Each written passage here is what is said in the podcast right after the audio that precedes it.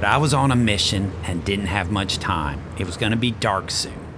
I jumped the gate and picked my way through a field of briars until I could hear the river. A stand of older trees kept the briars at bay when I reached the riverbank. And there it was. The concrete in the river matched the black and white photo I was holding in my hand. Could this be it? Hey, this is Robert, and welcome to The Outfall, where we share the backstories about our water world. In this show, we uncover a forgotten and one of a kind lab in a river, and in the process, discover a hydraulic scientist and his dad, the most influential scientist of the 20th century. This is the story of Hans Albert Einstein, the second child and first son of Albert Einstein.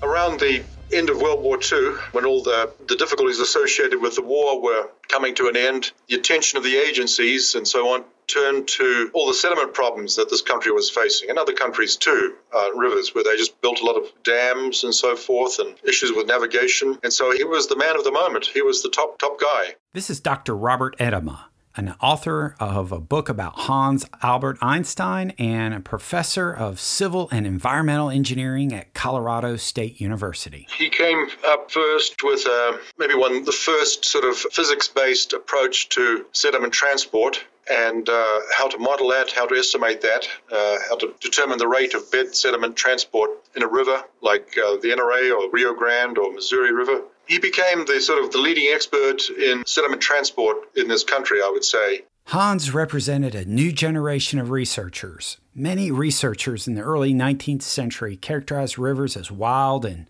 untamed beasts, home to just trial and error empirical equations. Engineers could not calculate terms such as bed sediment, which is, you know, the sand, the silt or the gravel that comprises the river's bed, or the sediment load, which is the rate at which water moves the bed sediment along. It's very important to determine how much sediment uh, a river channel transports. It's very important for determining, uh, designing dams, for instance, determining the life of a dam, a reservoir, for determining flood control works, and so on, and just generally uh, characterizing the behavior of a, of a river or a channel. A lot of the sediment that gets eroded from the land by farming or clear felling of trees and so forth, forests, leads to erosion, and a lot of the, the uh, products of the erosion end up in a river. Many of us do not think of rivers in terms of sediment loads. But in the early 1930s, this information was needed by engineers and scientists to determine how rivers and streams responded to engineering works like dams or river improvements that alter these channels, their flow, and the amount of sediment entering them. This desire to better understand these variables led Hans Albert eventually to South Carolina and to the Little Enoree River. But first, how did Hans become a civil engineer under Dad's imposing shadow? I think his, his dad ha- had a major influence on him, both in directing him in his career and directing him toward the, the problem of sediment transport, which was a, in the 30s was seen to be a, a major aspect, which was engineers and others had to get to better know. So his father directed him to the topic of research, sediment transport. Hans Albert was born in the Swiss town of Bern in 1904.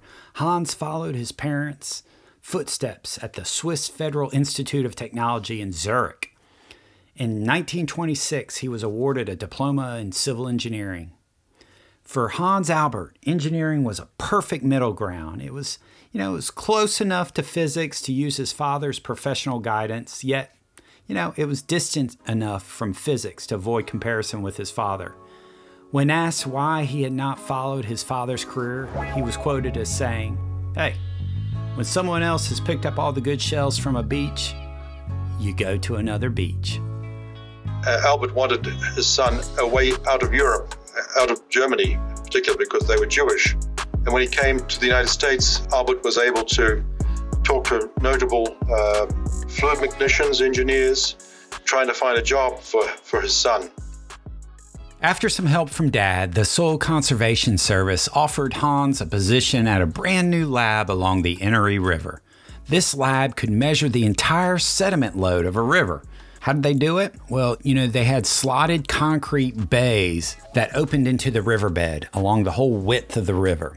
Lab staff opened the individual slots and pumped water from each bay to a settling tank on the side of the river.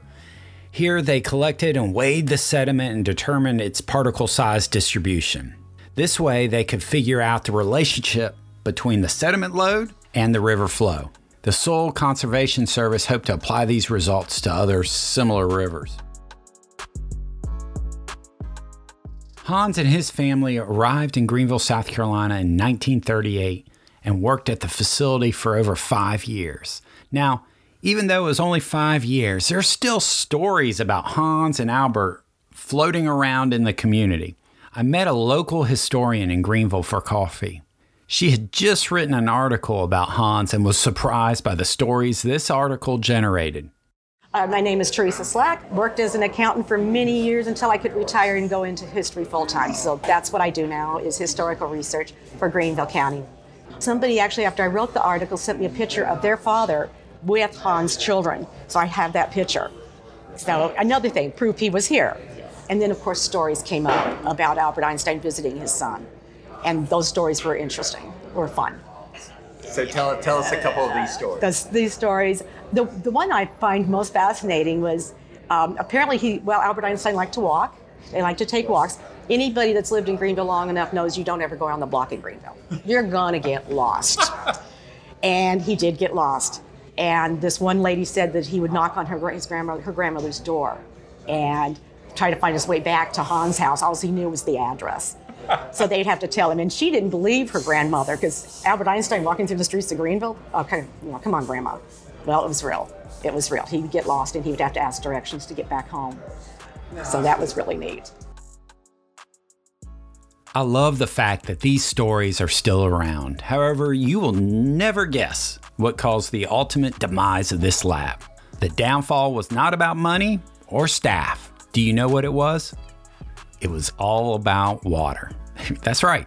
There was not enough river flow to produce results two to three times a year, leading the Soil Conservation Service to abandon the lab.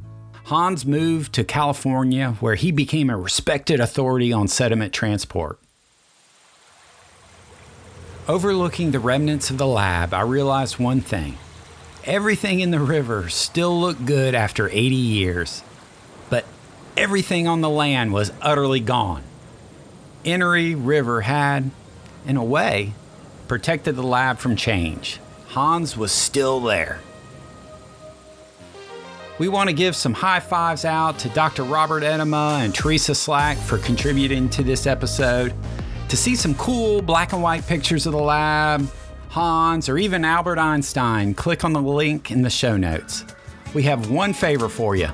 If you enjoy our podcast, take 10 seconds and share the podcast with a friend. Thank you, and we'll see you next time.